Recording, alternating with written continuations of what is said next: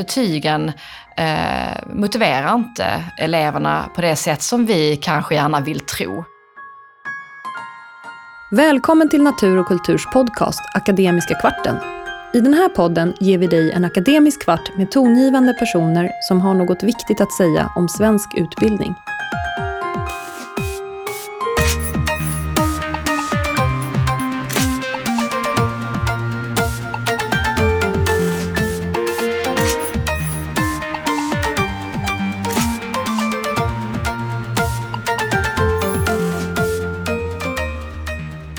Jag heter Niklas Gårdfeldt Livi och är utgivningschef för den pedagogiska litteraturen på Natur och kultur. I det här avsnittet träffar jag Ali Klapp, bedömningsforskare vid Göteborgs universitet och författare till boken Utbildningsekonomi. Idag är vi i Haninge på Research Ed och eh, vi har en gäst här i form av Ali Klapp. Välkommen till podden Ali. Ja, tack så jättemycket. Eh, jag tänkte att vi skulle börja med att eh, det kanske finns lyssnare som inte känner till dig och vad du har sysslat med. Och dra gärna den långa historien. Vem, eh, vem är Ali Klapp och hur har du hamnat i den här eh, positionen som du har nu? Ja, alltså jag är från början lärare. Jag utbildade mig till 4-9 lärare i svenska och engelska och dramapedagog. Så jag jobbade som lärare framförallt eh, på några skolor i Rosengård i Malmö. Så att jag hade ju elever som, hade, som var invandrade elever så att säga. Så jag jobbade där och där var ju liksom bedömningen icke-fråga. Det var ju ingenting som vi diskuterade tyckte jag med mina lärarkollegor och det var svårt tyckte jag, att eh, veta vad man skulle göra. Eh, däremot hade jag nog en intuitiv känsla av att man ska nog inte hålla på att rödmarkera eh, elever som håller på att läsa svenska när de skriver. Man måste nog jobba mycket med att låta dem få använda språk och få positiv feedback och sådär. Så att det var väl min liksom, ingång när jag då fick möjlighet att eh, började forska kring de här frågorna. Jag fick en doktorandtjänst. Jag sökte en doktorandtjänst och fick den på Göteborgs universitet. Och jag började 2005 med mitt avhandlingsarbete som handlade om lärares eh, betygssättningspraktik. Alltså vad de, hur de tar beslut om betyg när det gäller elevernas ämneskunskaper och eh, deras personlighet. Det hade kommit några avhandlingar precis innan där, intervjustudier, som just visar på att lärare liksom, eh, använder magkänsla och, och att också att elevernas personlighet är en del av betyget. Så att, eh, det var liksom min ingång och sen efter det så har det fortsatt. Jag, min avhandling var färdig 2008 och eh, så fick jag möjlighet att fortsätta forska direkt efter det här i ett nytt projekt som handlade om hur betygen påverkar elevernas lärande. Um, och sen har det rullat på inom det här området. Sen har jag såklart fördjupat mig inom lite annat också. Uh, betydelsen av till exempel motivation uh, för lärandet och ja, så. Mm. Och din forskning tog dig till eh, Manhattan? Ja, det stämmer. Vilket har en koppling till eh, den boken som du har gett ut på Naturkultur. Men jag tänker, vi kan väl börja där på Manhattan. Hur hamnade ja. du på Manhattan och vad gjorde du där? Ja, men jag var på en konferens i Stockholm. På, eh, det var väl, jag vet inte om det var på regeringskansliet, men det var i alla fall en person där som talade. Det var professor Henry Levin från Columbia University och han pratade just om de här sakerna som delvis min avhandling tog upp. Det här med könsskillnader, betygssättning och sådär. Eh, så jag efter han hade hållit sitt lilla tal så gick jag fram och presenterade mig och vi började prata. Och det här ledde till att han bjöd in mig att komma till hans forskargrupp i, eh, i New York. Och jag sökte då pengar på stock och fick pengar och kunde åka dit ifrån Vetenskapsrådet. Och eh, där hamnade jag i en, i en forskargrupp som, det var utbildningsekonomer och det är ju inte mitt fält sådär, eh, men det var en oerhört spännande tid. För han har ju lyckats få dit människor från eh, världens alla hörn med olika forsk forskarbakgrunder kan man säga, inom olika ämnesfält. Så det var ju en period som eh, var väldigt, väldigt spännande, lärorik och ja, så att, eh, och då blev det att vi skrev också den här boken tillsammans. Så att eh, vi, hade, vi gjorde en del studier ihop då, just som handlar om eh, betydelsen av elevernas socioemotionella kompetenser. Till exempel motivation, samarbetsförmåga, liksom engagemang, den typen av soft skills. Eh, hur det påverkar deras skolgång, hur de lyckas i skolan och så. Mm. Eh, och Utbildningsekonomi, den boken har du skrivit tillsammans med Henry Levin och Sam Abrams, som ja. alla är knutna till samma ställe. Precis, samma grupp. Eh, mm. Och den titeln är ju ganska generisk och den är generisk ja. av en anledning, därför att det här är ett fält som vi diskuterar otroligt lite i Sverige. Ja, väldigt lite. Ja. Jag, är, jag, kan säga, jag är så förvånad över att, eh, att man inte pratar om detta.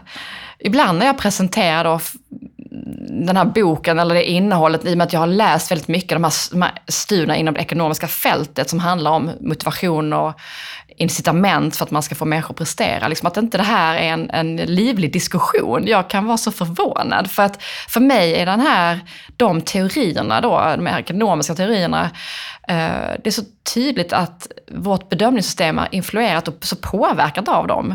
Och att inte den diskussionen finns, det här med att elever, att vi har liksom betyg som någon slags belöning för vissa, att man har nått vissa kunskapskrav eller vissa kriterier och sådär. Att, där att eleverna blir väldigt instrumentella, att vi inte har den diskussionen. Eh, jag är väldigt, eh, faktiskt lite förbluffad över det. Vad skulle din eh, korta definition av utbildningsekonomi vara?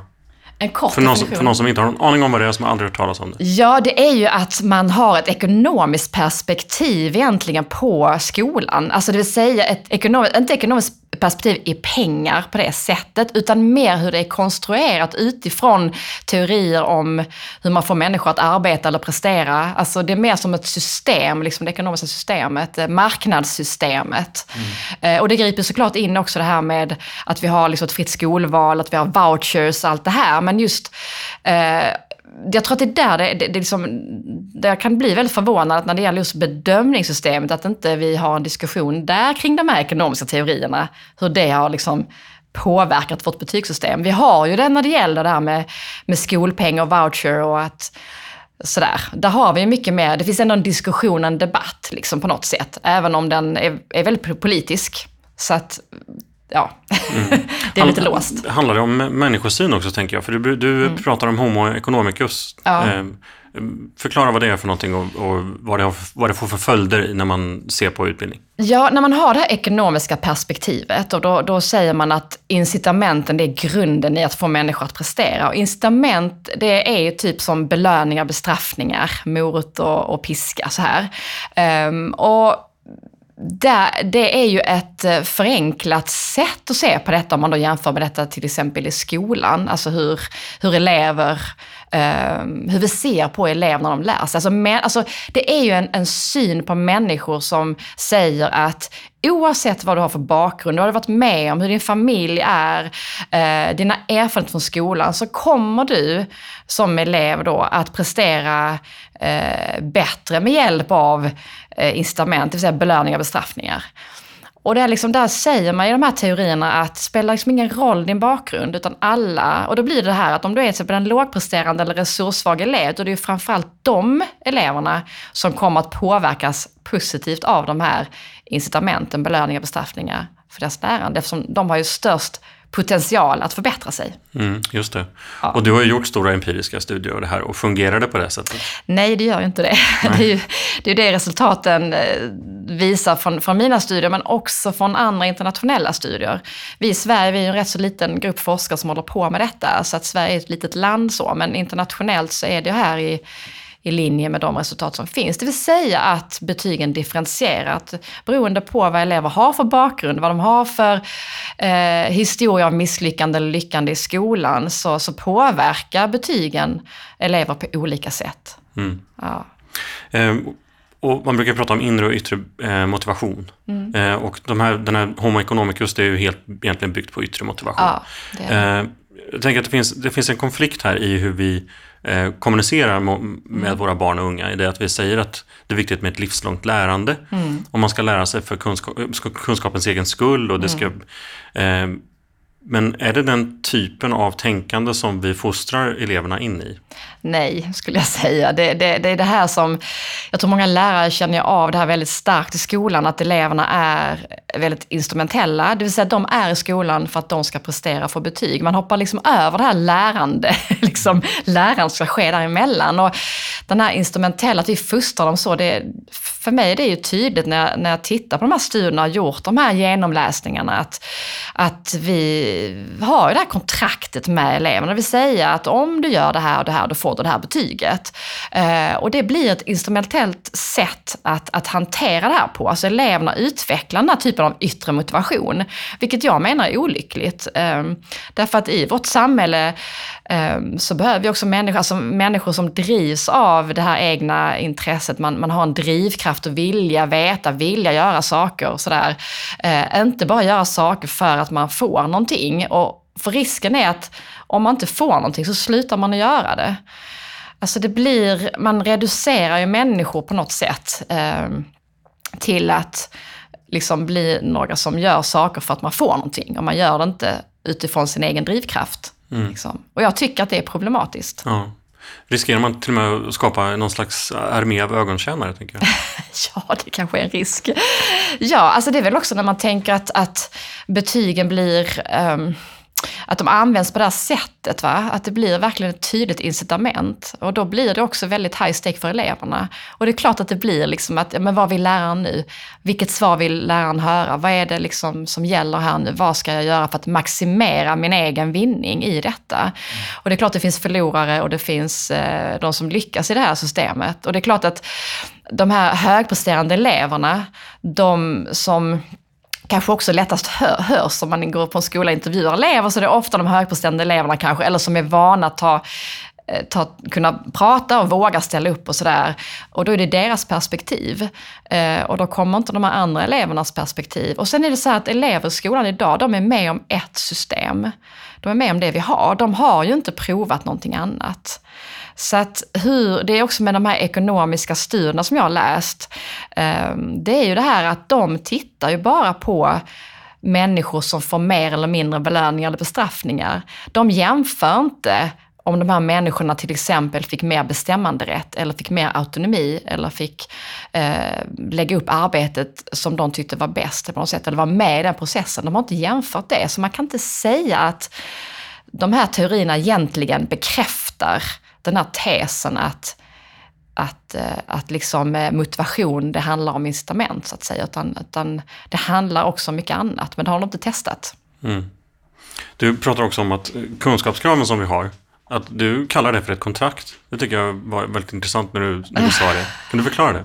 Ja, men det är ju, om man tänker på agentteorin, som är den här lite övergripande teorin från de ekonomiska, det ekonomiska fältet, så är det att man skriver kontrakt mellan de här olika aktörerna, de som äger någonting och så de som utför arbetet.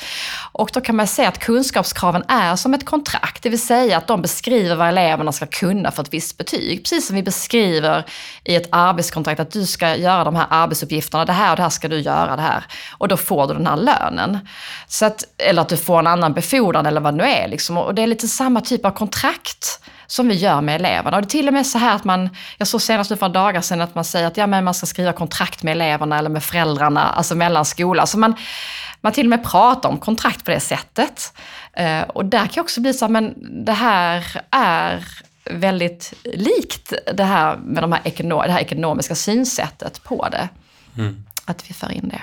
Det här blir en väldigt stor och svår fråga såklart, ja. förstår jag. Men hur, om du fick ändra på några saker eller någon sak. Var, var någonstans skulle du börja för att skapa ett bättre eh, bedömningssystem? Ja, det är många saker. Mm.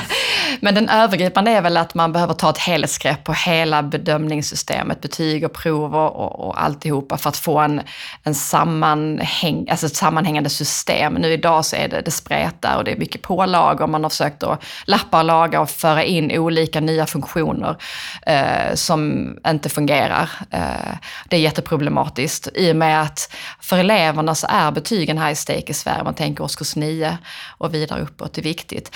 Sen är det såklart att lyssna på forskningen och det är en sån här sak som att betygen eh, motiverar inte eleverna på det sätt som vi kanske gärna vill tro.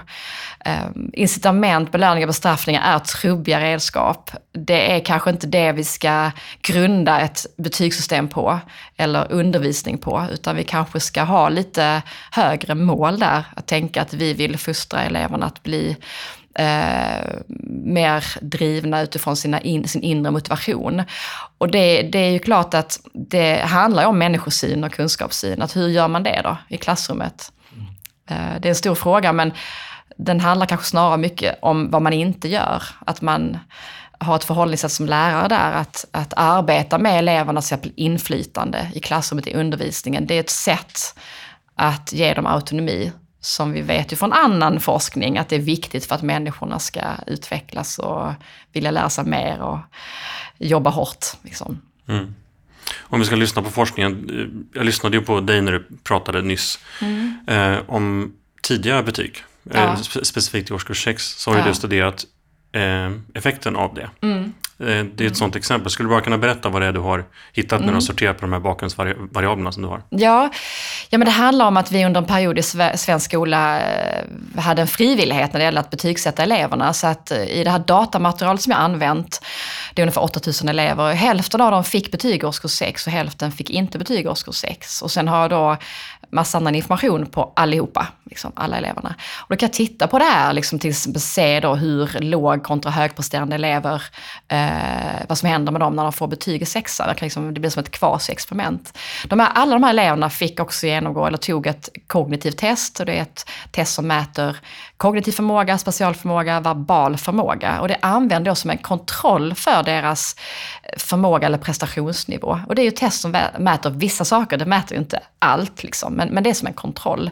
Och det jag ser i de här studierna det är att lågpresterande elever som fick betyg i årskurs 6 får en sämre betygsutveckling ända upp i gymnasiet jämfört med lågpresterande elever som inte fick betyg i årskurs 6. Mm. Ja. Och det här är ju data som, eh, det är ju en stor databas.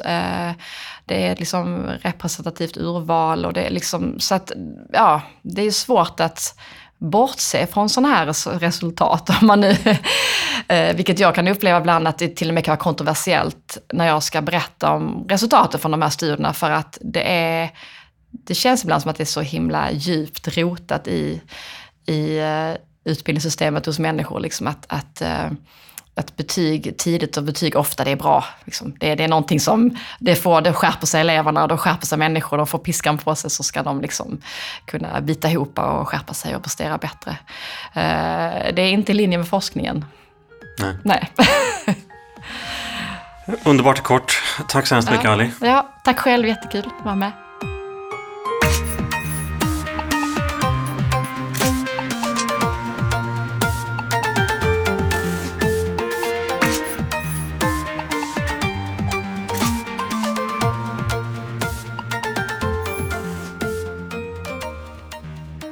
Förlaget Natur och kultur är en stiftelse som utan ägare kan agera självständigt och långsiktigt. Vårt mål är att genom stöd, inspiration, utbildning och bildning verka för tolerans, humanism och demokrati.